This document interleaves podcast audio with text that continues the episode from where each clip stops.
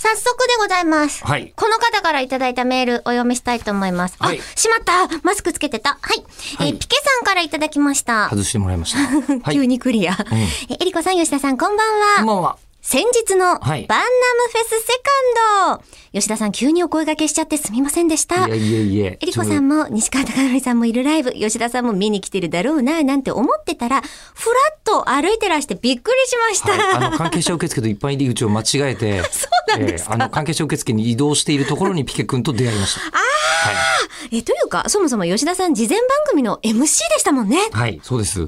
あれ吉田さんが MC で、えりこさんがゲストとか、見ていて違和感半端なくて、 終始頭があーってなってました。どうおい二う人どういうこどとでしたそれはあるでしょう。そうお互いのお仕事を考え て。でも実は私もこのね、バンナムフェスセカンドの前にやってました。ええはいはいえっ、と、生配信番組に2週間ぐらい盛り上げましょうってあった中の一つに呼んでいただいて、MC が吉田さんですって聞いた時に、ふわふわが止まりませんでしたもん。ふわふわが？はいえ何？座り心地が悪いっていう。そうね。二人で喋ってるのに他の人に喋る時間を渡さなければいけないと いう不自然さね。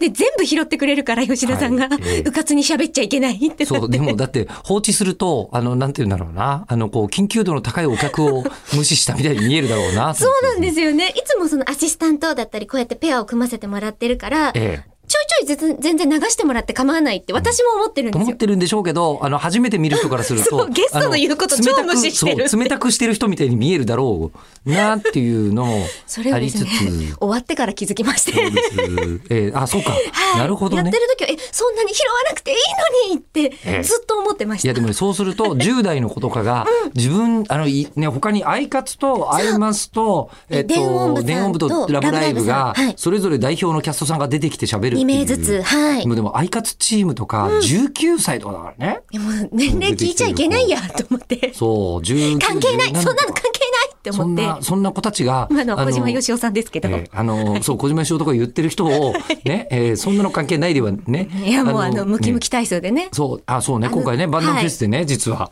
コンテンツにもなっていたんですよ、みたいなことを、こちらとしては拾っていかないと、あの、ここは何か言っても無視されるんだっていうふうに思われる、悪しき前例を作ってしまっいてつもはい優しい吉け田のおない兄と。さんが今日はなんだか、みたいに。そう、なんであの人に 思わだれちけゃう、あの人にだけ冷たいんだろうみたいになっちゃう可能性があるなと思いまして、あのー 細かく拾っていったら、えっ、と、どうしてもそれはそれで、はいえっ、と、なんていうのかな。ラあリーれが激しかったんですあれだけ喋れなきゃいけないんだって思わせるのもまた別の問題だということで僕はそこに終わってから気がつき ました。